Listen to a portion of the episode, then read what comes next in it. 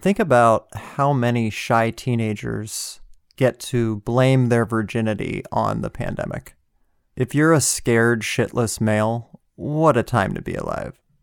If I was 16 right now and there was a girl I liked, I would be talking to her and be like, hey, Dakota, you know I would love to come over to your house and watch Trevor Noah in your basement. Like, I'd love that. But alas, there is still a virus out there, and I think both of our parents would agree that if we're going to get together outside of school, it should probably be at a six foot distance and it should probably be at a miniature golf course. I know, I know, I'm horny as all hell too, but it'll be fun, you know? We'll we'll pretend like it's the 50s and we'll keep score and I'll take it too seriously and baby, I swear, in the long run, you will see that caution is sexy.